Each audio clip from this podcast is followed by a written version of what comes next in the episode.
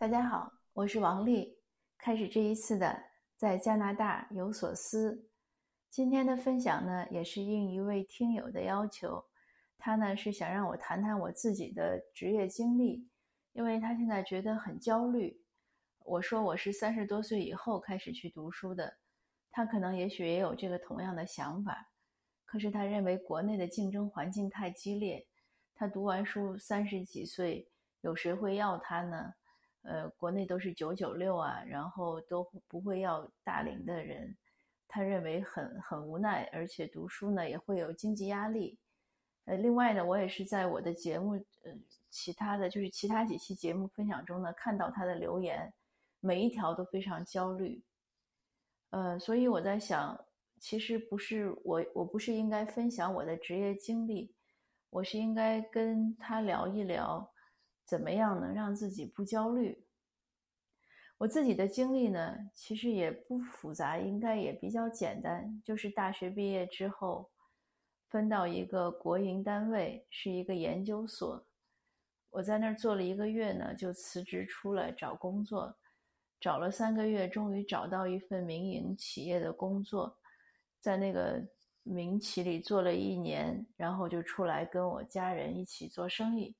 做了十几年之后呢，三十几岁去读书，读硕士、读博士，在这个期间移民，这样就走到现在。移民过来之后呢，一方面在继续在修学位，呃，同时也开始了我正式的写作生涯，就没有在外面再去工作，那就到现在基本上就是这样一个状态。相对来说呢，比较简单。之前我认为我的经历是复杂的。可是移民过来，问周围的人，基本上都没有太简单的。像我这样的也不算少，很多人都是，呃，换专业、重新修学历，呃，重新改工作，嗯，或者做生意啊，或者从生意变成去上班呀，从零开始啊。当然，也有一些国内的，这个家里有矿的吧，开玩笑，就是有一些经济非常优渥的，那可能他可以过来。接着做一些大生意就不一样了，但是在工薪阶层，像我了解的周围的朋友，嗯，都是比较复杂的，没有特别简单的。那还有的人呢，是先去呃日本啊、欧洲啊、新加坡啊读书，啊或者去美国读书，又找工作找过来，呃，改专业是很很平常的。就我周围的人问到的，基本上没有说从一而终，就是他大学哪个专业，到现在他还做哪个工作的，几乎没有。每一个人的经历都可以写成小说。那这个其实也算一个启发。另外呢，我这几天呢，集中的整理了一篇文一批文章，要放在我的公号上推，有冯仑的，有王石的。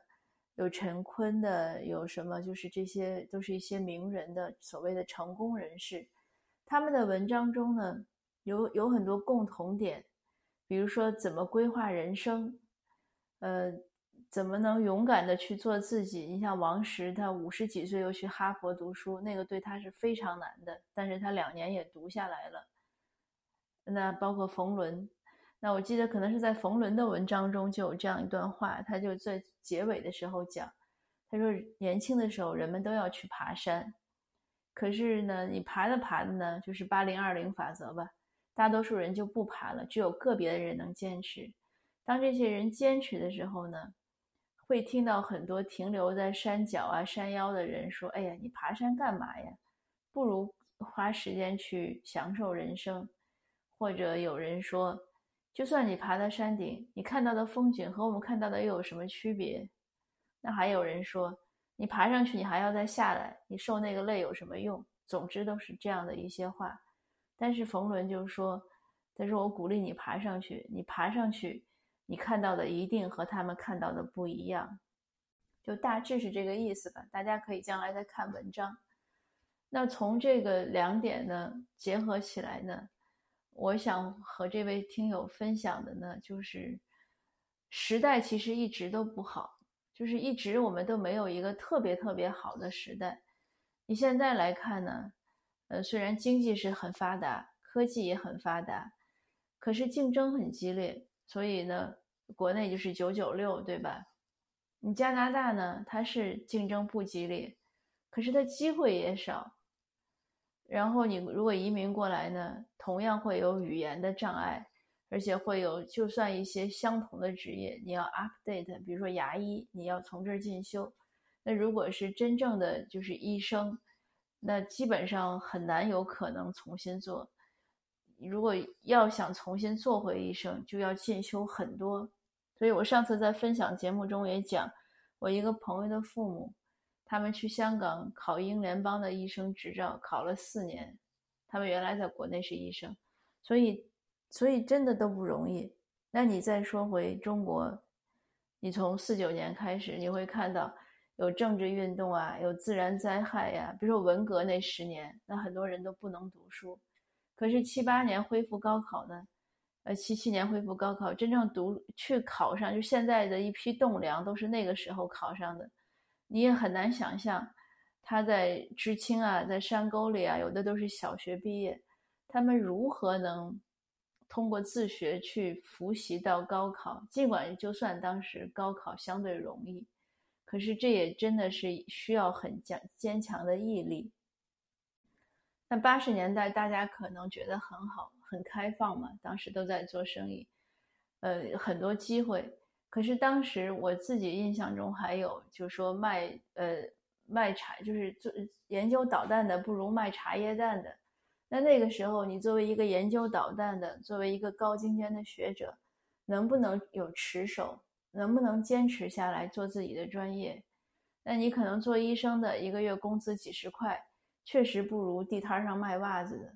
那你去放弃了你的职业去卖袜子吗？那卖到九十年代又会怎么样呢？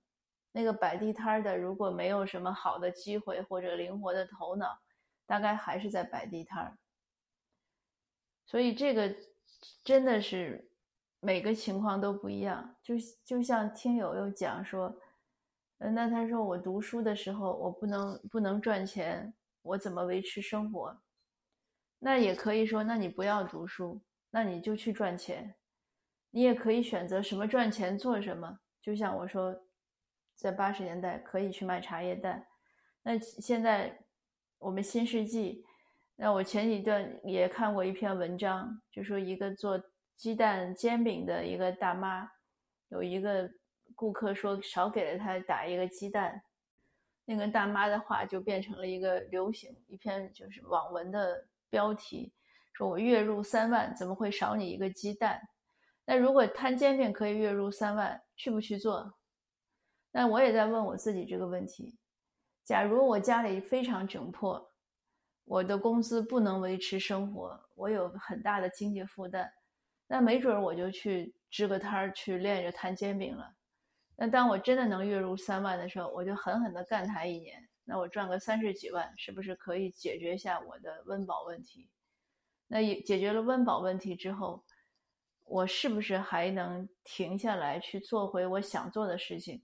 这个时候就会是一个坎儿。那可能很多人就就还会一直去摊摊煎饼，就会放弃自己的梦想。但是有的人呢，大概就能收住手，不管我是摊了五年、十年，我赚了多少钱。他可能收住手，能能做回自己的梦想，这个就是差异。那聊了这么多，其实我想说的还是在你内心的决断。如果你一直看的都是周围的环境，就像我讲，我觉得大环境永远都是那样，有好有不好，就看看中的是什么。如果我们总是在意的是不好，那它就是一直都不好。如果我们能在那个不好中找到一些好，尽量的去生活，会尽量的去生存，尽量的去发展，它就会有好。这个就像说，有人到非洲去卖鞋子，说：“哎，那个地方的人没有穿鞋。”那有的人因此就看到了商机，有的人就打退堂鼓回来，道理都是一样的，很多很多的事情。那说回到我最早分配的天津的那个研究所，当时我是辞职了。我们当时一批分过去四个大学生，有一位和我一直还有联系，我们就成了不错的朋友。嗯，虽然不是经常联系，但是偶然呢还是能，呃，互相聊一些这些年的变化，就是心呢是很相通的，也不陌生，聊就聊了，放就放下了，过些年可能再聊一聊。那这位朋友呢，他没有离开那个研究所，他一直在我们那个行业里，在那个专业里在钻研，但后来呢，做了几年之后呢，他也找了机会跳槽了，去了一个大型的外企。那一一路呢，后来又去做行政啊，怎么样？总之也不错。那所以你看，离开的和不离开的，他都有方法。那我们那个研究所呢，再后来呢，据说是解散了。那我想呢，那些解散的时候还在的那些老员工呢，大概也不会饿死，总会有一个方法，可能给一些，是不是退休金啊，或者怎么样？那说到这儿呢。我想插一句，我记得我刚去研究所上班的时候呢，呃，单位是跟我讲，如果好好做呢，做过几年呢是可以分到房子的。那我辞职的时候有没有想这一点呢？我没有想。我为什么要辞职呢？就是我们那个单位呢，一点事情都没有，就什么事情都没有，每天去了就是泡杯茶、看报纸。我本来还想学学英语，那个时候。大学毕业生嘛，好像都爱学 英语，拿着英语书去了，假模假式的，还没等我看呢，领导就开始找我谈话，说：“哎，小王啊，你这个不安心啊，你是不是有什么其他打算？”所以英语也没法看。我当时为什么要辞职呢？我就是一个念头，我很恐慌。我想我这么年轻，我大学毕业的时候就二十周岁吧，还不到二十一，就算二十一岁吧。我想，哎呀。我这么年轻，我认为我出来应该头十年是学本领的，因为我什么都不会。无论说就是专业，当然很浅薄了，就是专业技术就更没有了。然后人情世故啊，这种呃做事的方法呀，就是我整个觉得自己就是一张白纸。我觉得我什么都不会，可是在这儿呢，我什么都学不到，也没有人教我，我就觉得像很闷的，就像被一个。大罩子给罩住了，我就觉得很恐慌。我想，那这样我到三十岁，我还是什么都不会。那三十岁的时候，还有谁肯教我呢？因为我想，我三十岁了，那人家会觉得你已经很大了。那个时候吧，二十觉得三十就很老了，那谁还会教你？那你二十的时候出去呢，别人觉得你是个小姑娘，觉得哎呀都可以带一带你。所以当时我的想法就是这样，很简单。那就毅然辞了职，人家都说：“哎，你骑马找马。”可是我想，我怎么可能骑马找马？你在工作公司单位里每天要打卡上班，你哪有时间去找工作？所以我辞了职，就去去北京找工作，当起了北漂。当然也是说我家庭经济虽然没有那么好，但是也不需要等米下锅，所以那几个月我基本上。有父母的支持，就是吃住没有困难，那就最多就是自己坐公车，有时候打一个十块钱的大发去找工作，没有什么花费，也就过来了。那因此呢，我也鼓励这位听友，就是还是要自己心里呢有一个理想，然后去有一个规划去做。很多时候看着可能很无望，但是只要你想做。你慢慢的总是会找到希望。如果总是去看到那些不可能的方向，那就永远都不可能。生命总是一些尝试嘛，不尝试你怎么知道？我始终相信，努力呢，生活总是不会辜负我们。所以呢，还是要加油，多努力。